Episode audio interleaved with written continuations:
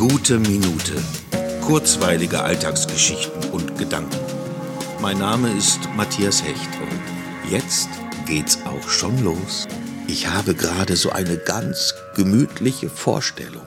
Am liebsten würde ich mich jetzt in mein Bett einmümmeln und Winterschlaf halten und erst im April wieder aufstehen. So einen richtig langen, tiefen Schlaf haben mit wunderschönen Träumen, in denen alle Menschen einfach wahnsinnig entspannt und fröhlich sind, zufrieden mit dem, was sie tun und voller positiver Ausstrahlung, voller Tatendrang und guter Ideen. Alle tauschen sich untereinander aus, hören einander zu und ergänzen sich aufs Vortrefflichste, und ich kann mich jederzeit zurückziehen und vollkommen für mich sein. Keiner hat mehr Geld als die anderen.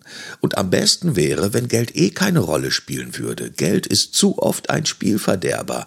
Ach, das wäre wunderbar. So ganz ohne Hass und Missgunst ich leg mich jetzt mal hin.